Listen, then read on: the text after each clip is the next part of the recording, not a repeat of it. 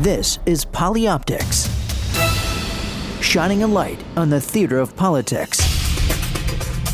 And now, from New York, here's Josh King. Thanks for joining us as we pull back the curtains on the events that shape American politics and drive the images and headlines. Polyoptics, the only show of its kind on the air today, and you hear it first on POTUS. First, from Jerusalem, it's Chuck Todd. Welcome, Chuck, to Polyoptics. I have four questions for you. Very funny, buddy. How you doing, Josh? I'm good, Chuck. I, I, I do want to, uh, because you've been taking some abuse for it throughout your hits during the day, I want to get real the way it is uh, around Passover Seder coming up Monday and Tuesday. Let's hear a little bit.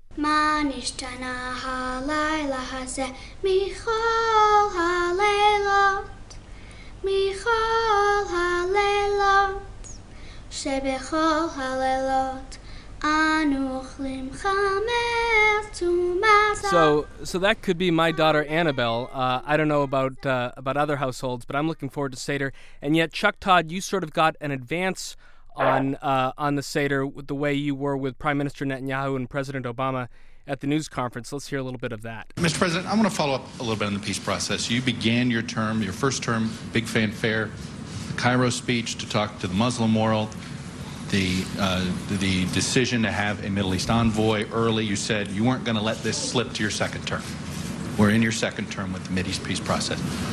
What went wrong? Why are we further away from a two-state solution? I know you said you want to talk more about this tomorrow, but I am curious to, what do you believe went wrong? Did you push Israel too hard? What do you, what do you wish you would have done differently? And Mr. Prime Minister, I want to uh, help out my colleague over here uh, and the follow-up that he had, which had to do with, do you accept uh, the president's uh, understanding that Iran is a year away when it comes to nuclear weapons? And then uh, a question, another question I had for you is, why do you Chuck, believe... how many you got? Do you guys do this in the Israeli press? You, you, you, say you get one question and then you add well, like I'm five. helping him. I'm helping him with his You see how the young lady from Channel One? She had one question. It was she was very well behaved, Chuck. Well, I've got one for you. And These are uh, Talmudic questions. They have. Uh, I thought I had four questions. Reiterations, Passover, yeah. Passover starts in a, a couple days. I get four questions, right? Uh, hey, d- d- look, uh, this is not a kosher question, but don't hog it. Chuck, it's not easy for you to do the work of five other journalists, is it? Oh, it was a uh, you know when you're in when you're the when you're the last question and you realize none of us are going to get a shot at uh, asking these guys some stuff. Sometimes you sometimes you jam a bunch of stuff in there, but that's what we do. We're there. To, we're the punching bag. You remember that? Of We course. know, we know we know what our job is. We're the punching bag. They're the principals, uh, and we, we we know when we're supposed to be the punchline.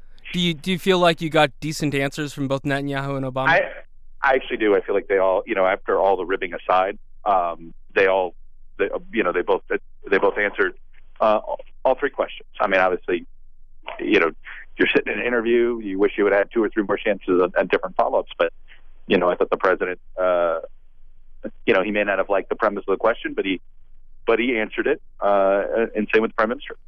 Uh, the the protocol when you're on foreign soil usually uh, sits with the foreign press office uh, of the of the host country, and in this case, I heard uh, Jay Carney uh, call on you as as one of the two U.S. questioners. How is that arranged, and why why did Chuck Todd get the opportunity to, to be the voice of basically the entire uh, 747 full of the White House press corps? Well, the White House is usually pretty good about uh, rotating that around uh, among the regulars who travel, uh, and I, you know they they it's usually a mix of, and you remember this, Josh, probably when you were doing it, uh, when you were doing advance in, in the Clinton years. It's a mix of if you're on foreign, if you're uh, international, it's almost always one of the two questions will be a wire uh, and an international wire. So Reuters got the first question.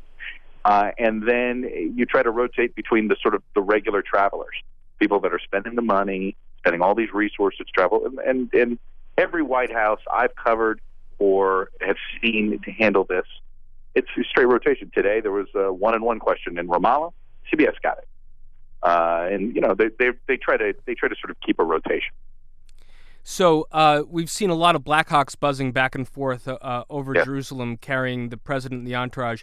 How's the trip going from your perspective? Have you been able to see a lot beyond being at the filing center at the stand-up location?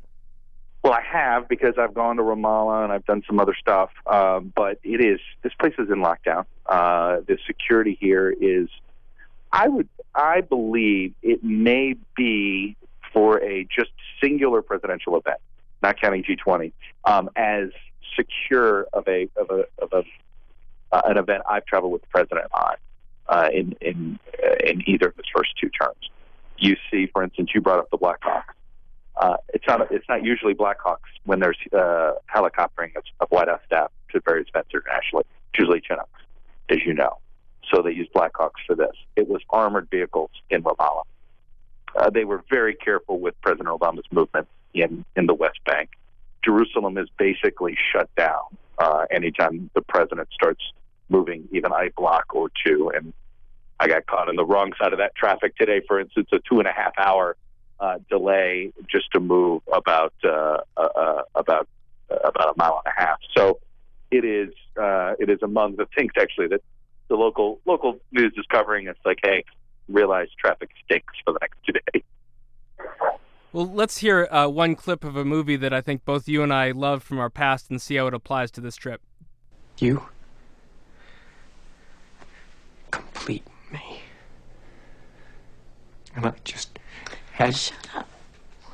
Just shut up. You had me at hello. You had me at hello. You had me at hello, or you had me at shalom, Chuck. Uh, how does that? How does Jerry Maguire apply to this trip? Well, what's interesting, you're, you're noting a couple of uh, columns. It wasn't actually just in the Jerusalem Post, but in some of the Hebrew papers. All of them, essentially, and, and it was a columnist at the Jerusalem Post who said, "You had me at Shalom," was his uh, headline, and the point was is that the Israeli uh, commentariat uh, has all been lauding President Obama. He is saying all the right things, uh, and it is one of these, you know, we needed this type of thing when you when, when you're when you're reading all the columns and talking to various people that the the Israeli uh, intelligentsia wanted to hear President Obama talk about Israel in more passionate terms, talk about Israel's history and and a right to belong and, and be here uh, in the Middle East, and uh, he's getting uh, rave reviews uh, from these folks that he's hitting all the right notes, that he's definitely, you know, look at the settlement issue. Settlement issue is clearly an issue that has been frankly contentious before there was a President Obama. President Bush and the Israeli government had uh, didn't see eye to eye on the settlement issue. Okay, we all know that the settlement issue is a domestic political issue for Israeli politicians. Uh, and here on this trip, President Obama is just being very careful. Still, you know, he, he said today in, in front of a box, asked about the settlement issue, about saying, you know, can you know, can any Middle East peace process plan even start to move forward if if, if settlements if Israeli settlements aren't at slowed down, let alone froze. And he said, you know, it's not the core issue. He said it's been U.S. policy for multiple administrations. He stated U.S. policy saying we believe the settlement settlement expansion is not productive to the peace process. So he stated the fact of the policy, and then turned around and said, "But you know what? The issue of settlement shouldn't be preventing talking." Uh, essentially, telling Abbas in the West Bank, you cannot use the lack of a settlement freeze as an excuse not to talk. And then, you know, so much different than the very straight and blunt talk about settlement that President Obama uh, had in the first 18 months of his administration. So it's little things like that. He's just trying to play Netanyahu politics uh, differently. And I know what was interesting is when, when the prime minister answered my last question, when I said, uh, you know, what is it about you know, what is it about President Obama, the Israeli public? Why haven't they embraced President Obama in the same way they embraced President Bush and President Clinton? And he said, you know, he said, first of all, they got to get to know him the way I get to know me. But then he said something to me that was very um, overly honest. He said, you know what? I just want a third term. He just want a second term. Uh, you know, we're, we're just we're we're all in a better place. You know, it was almost sort of like yeah. the song. Uh, if you can't be with the one you love, honey, love the one you're with and both Obama and Netanyahu are loving the one they're with. Are you seeing opportunities, Chuck, on this trip, whether it's uh, staff uh, off the record dinners or anything that Obama can do around the fringes of his movements? Uh, you saw just a little bit of him walking off the plane, takes off his jacket, Netanyahu takes off his jacket, and yet there's so much of a security cordon in this specific trip. Mark Lander, Landler even uh, tweeted that uh, Shin Bet would not let him even go off the stage to shake a few hands uh, at the convention center. So, how can Obama do what Clinton did so effectively, which is do, doing these these minor sort of body language movements outside of the actual speechifying to make the connection that he's able to make? He's got to hope it happens on television. He did also on a tour today of some uh, of a sort of a technology fair, if you will, that that that, uh, that uh, the Israeli government put on for President Obama. But uh, it, it, what Landler said, I'll take it a step further. I believe there's only one moment in any official movement where he actually steps outside. Um, the sensitivity on security that that's what I mean. It's it's a level of security and how careful uh, they they have been on on this. I mean, you almost get the sense that maybe they're overdoing it, but there was just no way they were going to be able to let him out do really public events, like you said, like Clinton. It's just not. It's not the place we're in right now. And don't forget, this is not where Israel is. And, and, and you know, to me, it's like when you look at Richard Engel did a wonderful piece last night called basically "Fortress of Israel." Amazing amount of fencing that Engel showed on Nightly yes, last night. Exactly right. It's Fortress, Fortress, uh, Fortress Israel. The Israeli government and frankly Israeli public is getting more and more comfortable with this idea of barricading themselves in. But that's what you know. Right now, this is not a. This has never been. It's always been a rough neighborhood, you know, around the world. It's rougher right now, and until this Arab Spring stuff settles down, Egypt, Syria, who's not? What's not in upheaval? Even Jordan is not exactly as stable as it usually is. Uh, and there's a comfort level in just being overly secure. So I don't think this is, for instance, I don't think that the Israeli public's upset that President Obama is not doing certain things but it does explain why he's not doing certain uh, touchstones. You know, whether it's a speech in one place or the other, because they they've had to be very careful of those movements for security. Right. I mean, when we did our peace treaty signing with Jordan, uh, probably 1995, it was done outside in Aqaba under the under the blazing Red Sea sun. I, I can't imagine that sort of a open air event ever happening again. No, not not right now. Not right now. Maybe in 10 years, maybe in 15 years. But, you know, I looked at what there were all sorts of places in the compound. You know, Abbas in, in the West Bank has built quite a compound. In that compound, there were plenty of outdoor areas to do events. They basically, he, Abbas met the president right when he walked off, right when he walked off Marine One. Right off camera, you could see the beast, the limo, was following the president as he was walking toward Abbas with the door open and it wasn't because he was going to ride the 30 feet. You know exactly what was going on. It's something that was a one of the rare moments he was going to be in the open air in the West Bank. They were ready to, you know, clearly for security precautions, ready to put him inside the beast, which is, you know, uh, obviously an armored vehicle. Uh, at a moment of, and then they immediately went inside.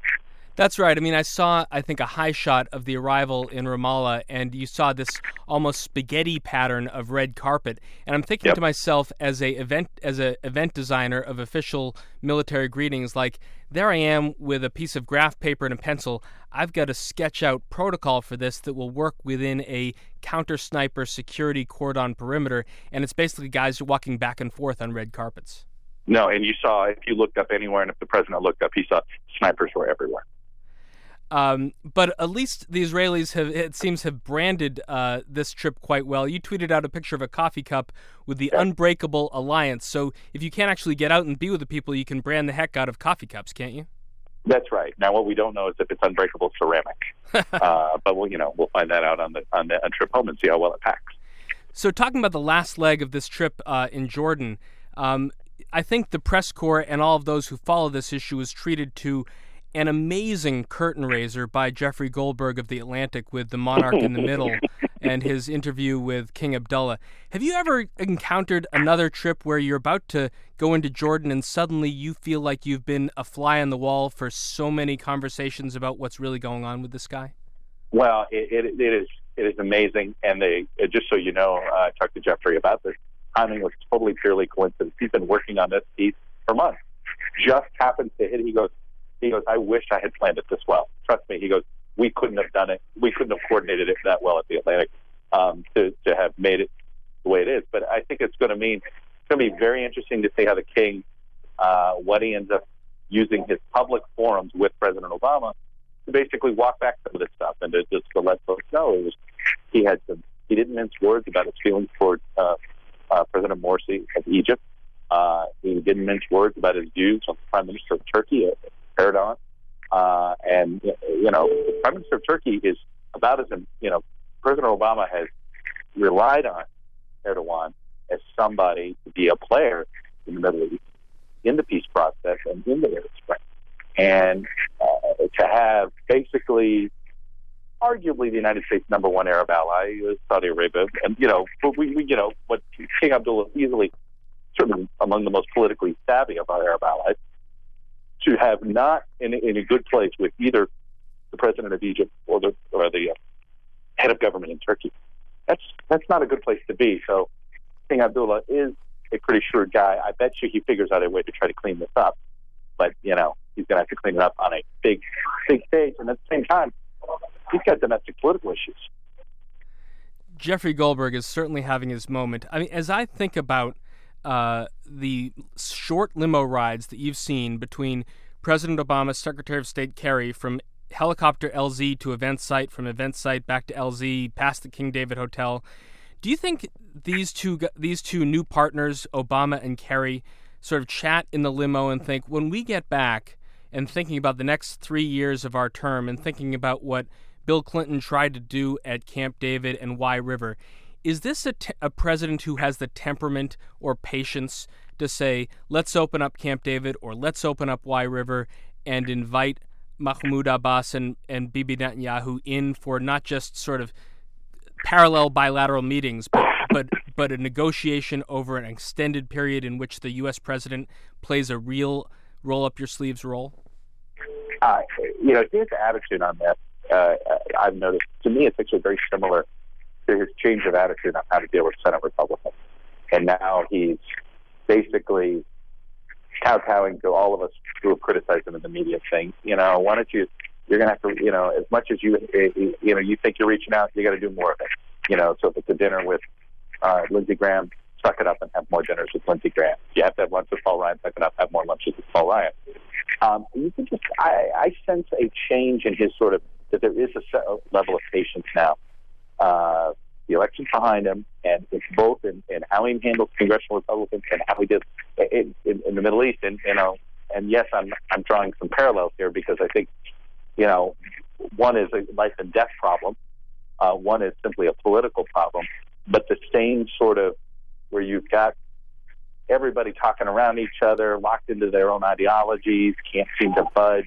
You know, some of the some of the uh, some of the roadblocks feel similar. Um, I do sense a different level of patience. And then you have a John Kerry who is, uh, he is, he wants his moment in history. And I, I say this not to be critical or, or you know, he, you know, he, he doesn't want to be a caretaker Secretary of State. He doesn't simply want to be the other Secretary of State during the Obama years. Uh, and and the Middle East is uh, something he wants to make more of a priority. Secretary Clinton was very focused on Asia he wants to make the focus uh, on the Middle East. So I think his aggressiveness, you know, he's going to be sticking around after the president leaves and having follow-up meetings both that Abbas and Netanyahu. He seems to want to push this, so I think he's going to push it hard. Uh, and you know, let's see where we are in six months. But you know, to me, until until Abbas can speak for the entire Palestinian people, how is it? What's the incentive for the Israeli people to sit down with Abbas if they think Abbas can't cut a deal that's going to stop rockets coming from Gaza? So, uh, coming back to the U.S. next week, Chuck. I mean, we may we may or we may not have a White House Easter egg roll, uh, but over at the Daily Rundown, we do have the uh, the NCAA championship going on, and there's a very interesting side bracket going on through the Daily Rundown. Can you tell us about the Senate bracket, and can I have Warren Rudman, please? well, my uh, uh, my partners in crime there, Mark Murray, Domenico Montanaro, and I, we we decided I had this I had this weird brainstorm. You know, we all like to mess with this. Every news media outlet likes to mess with the field of 64 thing. So we decided to do a let's make a field of 64 uh, most consequential senators in history. Let's seed them, and you know? Let's even put them to a vote. So uh, we're unveiling the full bracket next week. We started with a play-in game this week for a 16 seed in uh, uh, between Lloyd Bentsen and Phil Gramm, uh, two former Texas senators, one Republican, one Democrat. Um, but uh, it is a uh, it, it is it is an interesting mix. You are now testing my memory. Warren Rudman was certainly among the field that was being considered. I'm trying to remember if we made the list or not. We were trying to spread it around by state as well, and there may be another New Hampshire senator that may have snuck in ahead of him, if I'm not mistaken. But I know we were having a debate. We also reached out to a few historians, having a debate about Rudman. Uh, he was certainly in the top 75. He would have definitely made the NIT. So, I, back uh, in the Ralph that's in my Sampson days. Uh, so our number one seed Senate, Daniel Webster, Henry Clay, Ted Kennedy, and LBJ. Our fifth number one was Everett Dirksen. He slipped into a two. It was a big debate uh, inside our little selection committee between Everett Dirksen and Ted Kennedy for that last number one seed. And what city would host the final four Senate bracket? Would it be Philadelphia or New York uh, or someplace uh, uh, that has a, a great senatorial home? I have to say, if we're making LBJ or the overall number one seat, Sam Houston's in here. As you saw the playing game, I might argue it is amazing the amount of consequential senators. And we can argue about what side of history they are, but the amount of consequential senators coming from that great state of Texas. I might argue that the that, that the uh, the sucker might be an office. Okay, we'll all head down there. I'll make up the hats and T-shirts. Chuck Todd, before I let you uh, get back to filing and, and, and leave you on the way the rest of your way in the Middle East. Uh, now let's just have a quick pivot to, to the real life uh, brackets and the, the championship underway. You're a big Miami Hurricanes fan. You think they might have a shot, and and generally, I think you you've sort of come out recently to applaud the way Donna Shalala is in general addressing the various uh, issues facing Miami athletics. Can you tell us a little bit about where you see the actual tournament going, and then your hometown Canes?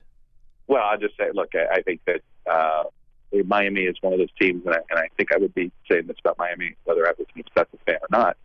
They meet all the criteria of what we always say uh, you need if you're a uh, if you're a team that's going to go far in the tournament. You need a bunch of seniors. They're, they're among the, one of the oldest teams in the tournament.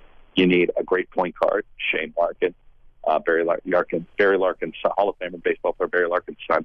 Shane Larkin is playing as good as anybody in point guard position. Uh, and you need a coach that's done it before, and Jim Larrañaga, former the, the former George Mason coach who took George Mason on that Cinderella run. So all the ingredients are there. They have a nice matchup. I think they got a decent draw. I mean, we can all argue about whether they're one seed or not, but I think they're a decent. They got a decent draw. They get to the eight. You know, if they play, if they play how they've been playing, they'll get to the eight, and then it's a matchup against Indiana. And you know, I think they match up well against Indiana. We'll see. The toughest, you know, mar- you know, but if they're going to win a national title, they're going to have to get through at least in Indiana and probably a Louisville. They're good enough to do it. Uh, and you know, why not? You know, to me, it's skill to get to the Final Four. It's luck for the whole thing. You always need a, a lucky game or two. But as for what the NCAA stuff, look, it's been a. Uh, I think uh, the NCAA went for the provo- uh, proverbial kill uh, on Miami's uh, football and basketball program, and you know they they sort of overstepped their bounds. I mean, you you, you know, Miami's one of those schools people love to hate. But it's been funny to watch even people that think the worst of Miami agree that how the NCAA has gone about this in their prosecutorial terms has been over the line and sort of uh, it, basically a bit unreasonable. So I think this is going to either change the way the NCAA does business or they're going to risk the top 64 uh, football schools pulling out of the NCAA, which would be a bigger nightmare for them because if those football schools pull out, they'll yank that basketball deal and everything we're talking about about March Madness, they'll put on their own tournament, and they'll keep all the money themselves. So it's a it's a risky business competition. I think the NCAA is going on. They've made a lot of schools mad about how they've gone about their business, whether it's Penn State, the Big Ten, what they've done in Miami, ACC.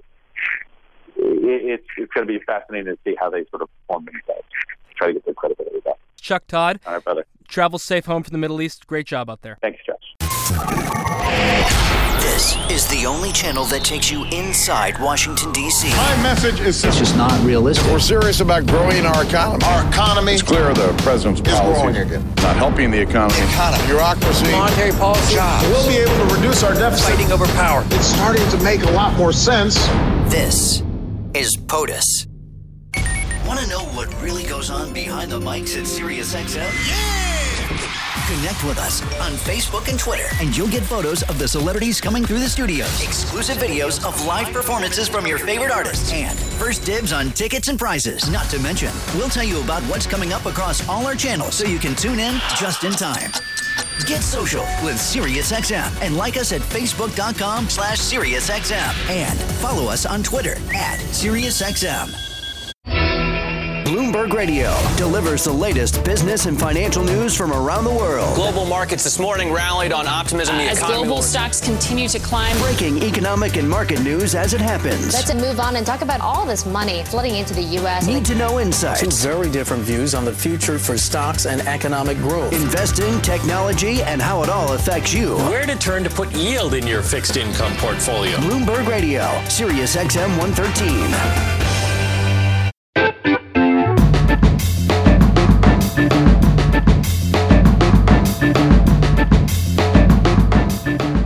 So now we welcome to our microphones my old pal Jeremy Gaines, with whom I traveled hundreds of thousands of miles to actually get under the skin of some of the things we were just talking to Chuck Todd about. He, was on a cell phone. He might have been in at the King David Hotel. He might have uh, been going in and out of an elevator. He might have been being roughed up by the Shin Bet security, for all I know, because the sound wasn't so good. But now are we go only as far as Virginia uh, to talk to my by, via landline to talk to Jeremy. Welcome, Gainsey, to Polyoptics. Thanks, Josh. Glad to be here again.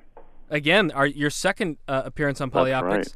Um, so let's let's unpack a little bit about uh, what Chuck was actually going through. Um, you know, from from the be- from the moment that Sandy Berger would have summoned you and others to the Situation Room to say uh, we are going on a uh, on a trip around the Middle East uh, that maybe you and I did from I think we did Egypt to Syria to Israel to Jordan to uh, Saudi Arabia and back. All in the space of, I think, three days. That's right. So how does it begin back at the White House? Well, um, you know, as as you know, it depends on uh, the amount of advance uh, um, warning we have. Uh, you know, ideally, you're starting three months out uh, and doing a uh, a scouting trip that you and I did many times. Uh, uh, that first trip with about a dozen uh, White House staffers and. Uh, uh, really trying to uh, determine uh, which locations in the countries that you're um, visiting, uh, you know, will will sort of serve the message that you want to convey. There may be uh, some stops, like a uh, presidential palace or the prime minister's office, that uh, are requirements, and then other things like uh, the location of the speech that uh, President Obama gave today, um, that are totally up to the discretion of, of the White House staff to choose. So that's your first opportunity to make those um, decisions on that uh, on that site survey trip, and then come back and uh, and and uh, sort of firm everything up before going on yet another trip about six weeks out to really uh, firm up all the plans. And then uh, all, both the site survey and the pre-advance uh, for guys like you and I, we have an uh, acronym for our favorite moments of those, the FTOs or food taking opportunities. well, we quickly learned that uh, the real trip to be on was the site survey, as opposed to, as we called it, the actual. Right. The actual, as Chuck described it a few minutes ago, this time was just absolute security lockdown. And as you look at pictures, there were so few moments in which anything beyond counter snipers for audience would be a rarity for Obama in the Middle East. Uh, did you did you pick up on that and, and any recollections of what it was like, whether we were in uh, Israel or Syria, to be uh, sort of under the current uh, under the t- uh, constant watchful eye of the Shin Bet or other local security services? Well, you know, I, I think a lot about uh, you know those kind of security precautions that we live through um, you know, 15, 20 years ago. And, uh, you know, in the post 9 11 world, it's, uh, you know, everything we went through was, uh, you know, a cakewalk um, compared to what, what, what's going on now. And, uh, you know, security was, was, was certainly, you know, outrageously tight uh, even in our day, on on a Middle East trip. Uh, um, I, I remember our visit to uh, to Damascus, where uh, even the uh, pens in my bag were unscrewed and checked by our friends in uh, Syrian uh, security. But um, if I remember correctly, you uh, you were able to uh, get along with our uh, Syrian counterparts uh, swimmingly. Well, using not- a special technique. Well, I was using this the Syrian equivalent of the peace pipe, uh, taking from one of my security minders a, a, a long clove cigarette of some uh, very uh, uh, uh, pungent tobacco, and they we, we just sat on the marble together and whiled away the afternoon smoking these Syrian cigarettes. Uh, that is probably the first and last cigarette I ever smoked, but he, we seemed to sort of uh, bury our any of our differences in the in the puff of smoke that went up from the from Hafez El Assad's castle. And I think that was the, that was the great uh, cutaway camera negotiation, uh, probably the last successful uh, bilateral U.S. Syrian negotiation. That's right. Except one person uh, didn't fare so well in that uh, in in that negotiation or that coverage, and that was NBC's Andrea Mitchell. That was a that was a famous uh, famous day uh, in our uh, White House years of. Um, you know, one of the few days where uh, uh, our uh, actual sort of uh, logistical hangups became fodder for for press stories. Uh, uh, I remember clearly, as if it were yesterday, um, being told uh, that the that our Syrian hosts uh, would not allow any questions in the photo op uh, with uh, President Clinton and, and President Assad. And uh, even though I may have been young and inexperienced, I uh, knew enough not to tell the White House press corps, let alone Andrea, that that that was somehow our um, position but yet this was just the position of the of our Syrian hosts, and uh, just take this information and and do with it, uh, you know. What, as, as you wish. Uh, we walk into the room, and of course, uh, within seconds, Andrea um, asks uh, President Assad a question, and a, a gentleman on the does. on the other side of her, I was standing to her left. Uh, to her right, a gentleman grabs her arm and, and starts pulling her out of the room, and I just somehow instinctively grab her other arm and to hold her in the room. All the while, President Clinton is laughing hysterically, but uh, President Assad is. Uh, forthrightly answering her uh, her question. We later learned that that gentleman on her other arm was uh, in fact the head of uh, Assad's security, uh, and uh, I'm sure that uh, he had much experience, quote unquote, taking care of people. Well, at least history will note that Andrea Mitchell's career goes on and is very successful, more so than ever today. And Hafez al Assad uh, is no longer with us, and his son is uh, not probably going to have another U.S. American bilat uh, in Damascus anytime soon. And then getting ready to do a trip like this, I, I remember the long notes that the print pool pre-advance person would put together, and then the way uh, Ann Edwards would write her press schedules, the way the NSC would would provide guidance. Uh, I was struck this week by the way this has changed so much into the modern day. We have a White House produced video of uh, National Security Advisor uh, for Communications Ben Rhodes speaking into what looks like a Politburo like microphone, giving us a video preview of the trip. Let's hear a listen. the president will go to the Jerusalem Convention Center, where he'll give a speech to an audience of mainly Israeli university students. And this really is the true purpose of the visit an ability for the president to speak directly to the Israeli people about the future that we want to build together.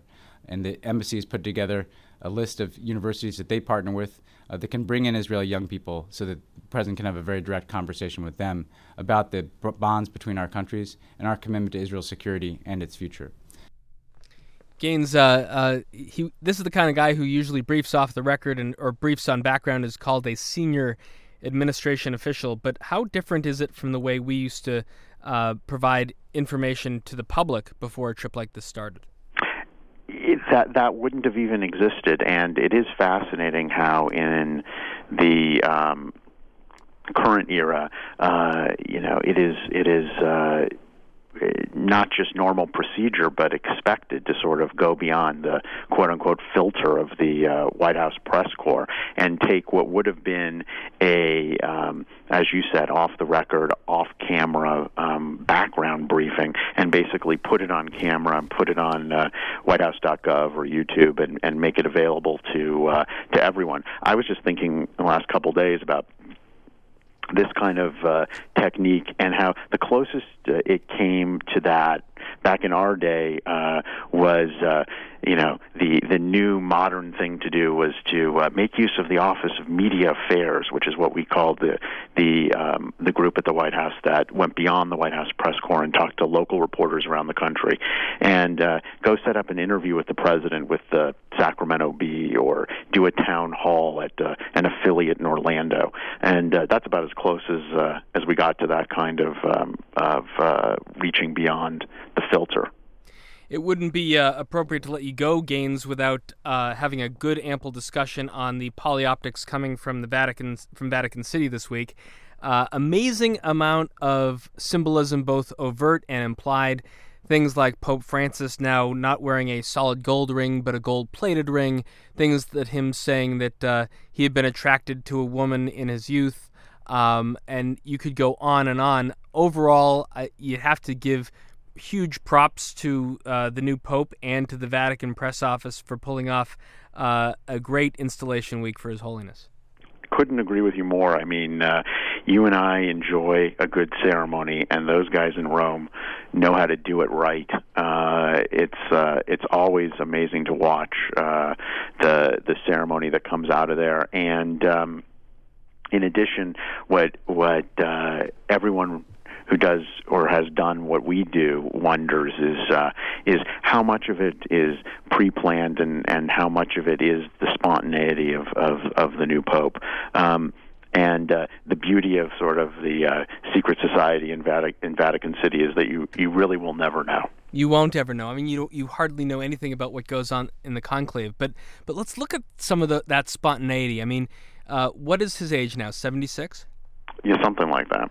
So uh, I met Pope John Paul II in Rome when President Clinton visited there in 1994. I guess that would have been uh, eight years after his installation, I think.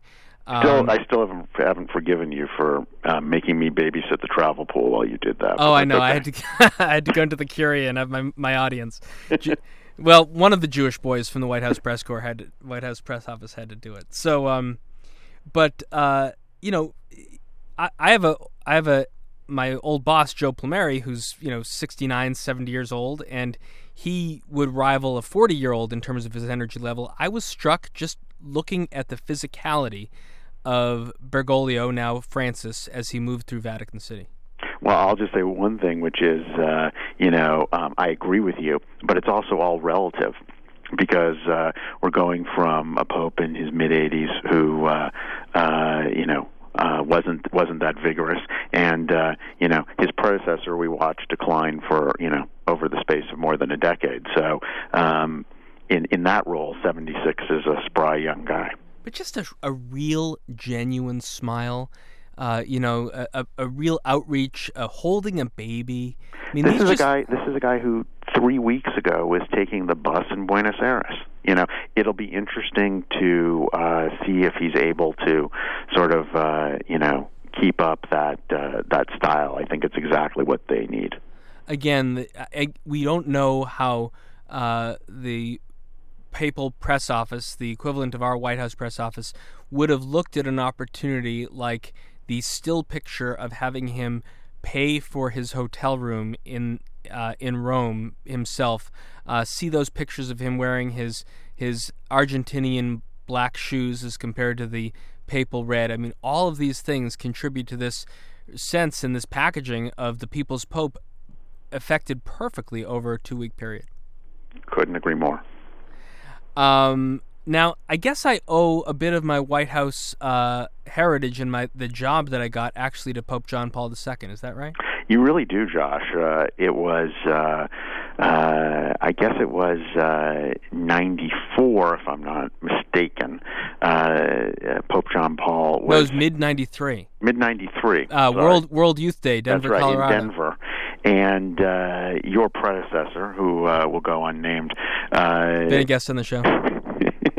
chose chose to, um, shall we say, have words uh, with uh, a person who uh, he thought of as just the Pope's advance guy. Um, unfortunately, that gentleman was, uh, I believe, an archbishop, and. Um, this resulted in an official uh, Vatican uh, demarche delivered to the State Department, and uh, well, all I can say, the rest is history. Were you on? You were on that trip, right? I was there. I was. This was before I became. I was. I was in the scheduling office and planning this back from Washington. But was without naming the guy. Was there discussion back at the press office that quote unquote something had happened? You know, I don't. I don't remember anything contemporaneously. Um, I just remember, uh, you know, in the the, the the the aftermath and the days following. Um, you know, I didn't. I didn't witness uh, the words, so uh, uh, I'm not sure how many people did, but uh, it certainly uh, didn't go unnoticed. So, in addition to the Middle East trip, in addition to the installation of Pope Francis, both huge human spectacles in terms of logistics, security, uh, uh, organization. Another big event this this week happened with just one woman and a camera. Let's hear have a little listen. LGBT Americans are our colleagues, our teachers, our soldiers, our friends, our loved ones. And they are full and equal citizens and deserve the rights of citizenship. That includes marriage. That's why I support marriage for lesbian and gay couples. So that is former Secretary of State, former First Lady Hillary, former Senator Hillary Clinton, person you and I both worked for, Jeremy, and she is making this statement this week, looking directly at camera in a sort of wood-paneled living room, uh, and makes enormous news without even having to uh, go out in public, uh, give a speech about that or any other issues, uh, and subject herself to questions or any of these sort of production elements that, that you and I both know are so important when a person makes a major statement. And yet, uh, five and a half minutes of video put on YouTube from the Human Rights Campaign uh, allows her to check a big box in advance of 2016. Absolutely, and uh, you know, just as we were talking earlier about, you know, the use of uh, the modern media. Um, you know, you don't have to um, expose yourself to all of that. You can deliver your message unfiltered, when and how you want to deliver it, and uh, in addition to that, you know, preserving uh, what will be a huge opportunity in the future whenever she chooses to do it, which will be her first big public event. You know, this was uh, sort of a first big, uh, um, you know, uh, statement um, after leaving the administration, but uh, still to come will be, uh, you know, and, uh, a, a whole other series of, of events we'll see um, of her sort of um, post post administration period. And but again, it's what what strikes me is the control that that she is has become so good at. I don't think she was, except for the announcement of her candidacy in 2007, uh, ha- was able to exert as much control. Certainly, the Obama White House exerts an enormous amount of control over the way uh, President Obama is pictured and the video that is allowed of him. He does very few of those sort of wild Q and A's with the pool outside of his limo. Here is uh, Secretary Clinton uh, basically working with the Human Rights Campaign to craft a very strong message, puts on teleprompter, and sits in a perfectly lit environment, and her her hair and makeup are just right. So without having to go through a lot of the hoops of going out there and taking a stand, she is a major news player this week. Absolutely. Remember, this is also the way that uh, campaigns are, are now launched. Um, you know, take it all in house, do it yourself. Don't uh, don't rely on others to uh, to tell your story. It's a completely different world. So, uh, one other group that needs to figure out how to tell its story in a different way are our friends in the Republican Party. Let's hear a little bit of Reince Priebus talking about the uh, rebrand of the GOP uh, and the Opportunity Project that was also unveiled this week. One of the reasons why Mitt Romney was a sitting duck for two months over the summer was that under the campaign finance laws, he couldn't use money that he'd already raised until after he received the nomination for president in August. Today, Priebus is detailing his report, including recommendations for change. Another problem in last year's Republican primaries more than 20 debates among prospective nominees. Priebus would cut that number in half. I think we had way too many debates with our candidates slicing and dicing each other. The report also addresses the GOP's demographic problem. 70% of Latinos, the fastest growing voting bloc in the country, voted for President Obama. Republicans have not done as an effective job as we should in terms of, of talking about our principles in terms that average people can appreciate. That's the CBS News report, ending with uh, Speaker of the House John Boehner. Jeremy Gaines, earlier conventions, fewer primary debates, uh, a different demographic focus. Sounds like a good prescription?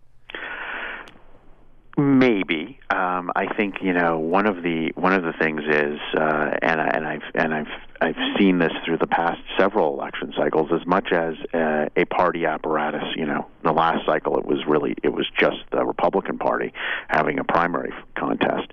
But uh, as as much as as the Republican Party or the Democratic Party wants to control those things.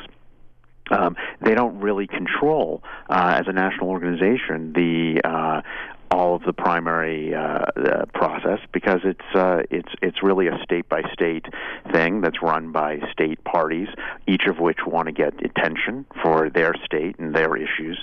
So. Um, you know, I, all I'm saying is I'm skeptical because I've seen the parties try to reel back uh, the numbers of, of debates in the primary season. Um, I think that he's he's right that um, it doesn't necessarily serve the party or the eventual um, nominee, but it's a it's a very difficult thing to uh, to do. And on the con- timing of the convention. Um, we remember the way it was in '92. It was a Juner, right? It was. It was July. Yeah. Um, traditionally, one one party was in July and the other in August, usually bookending the Olympics. Um, and if he wants to do it in June, I would say the issue there is, um, you know, if obviously um, I don't think Clint Eastwood and, and the rest of the show in Tampa uh, was much of a springboard for them, but. Uh, if they want to uh, have any sort of attempt to have a momentum going into the fall, um, I don't think having a convention in June is going to serve that purpose. But for the financing purposes, I understand what he's saying. And from the uh, perspective of uh, other people who have a voice in the question, for example, how many pre how many primary season debates do we have? Uh, the cable networks are certainly big players. Where is the incentive to cut down if you are uh, Fox News, CNN, or MSNBC? Well, um, you know, it's one of those. It's an interesting thing because uh, the incentive is usually on the front runner to not do want to do it, but all of the other challengers want to do it. So, uh, you know, in the current in the current model, anyone can uh, any any network or state state uh, um, political party can uh, throw out an invitation to to host a debate and. And then if you're in the case of last cycle, Mitt Romney, um, you sort of have your back against the wall when all the other guys say and and women say that they want to do it. Um, so uh, you know, um, I just think that it uh, it's it's a it's a it's a beast and and very difficult to control. But uh, you know, I I totally understand why he'd like to. So Gainsey, uh, president comes back from the Middle East uh, on Friday into Saturday, maybe, uh, and then we are into uh, last week of March and into April. You're you're a betting man, so uh, do you think there will be a White House Easter egg roll? I think there will be. I think they've said they've said they're going to uh, to do it, and uh, you know they sort of uh, uh, you know they say it wasn't a political decision, but they've uh, they've they've made their statement by canceling White House tours. I I don't think they're going to cancel the Easter egg roll. Uh, excellent. So we will we'll uh, check on that and check back with you, G- Jeremy Gaines, uh, my old pal from the White House. Thanks so much for stopping by on Polyoptics. Thanks, Josh.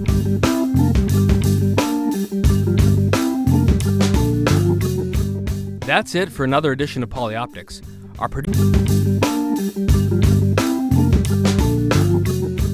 That's it for another edition of Polyoptics. Our producer is the extraordinary Catherine Caperton. You hear us here each Saturday on SiriusXM Channel 124 POTUS, Politics of the United States. Missed any previous episode? Find them all on polyoptics.com and follow us on Twitter at polyoptics. Keep your eyes on the visual, think about how it moves you, and we'll talk about it next week. Thanks for listening. I'm Josh King, and you're on POTUS.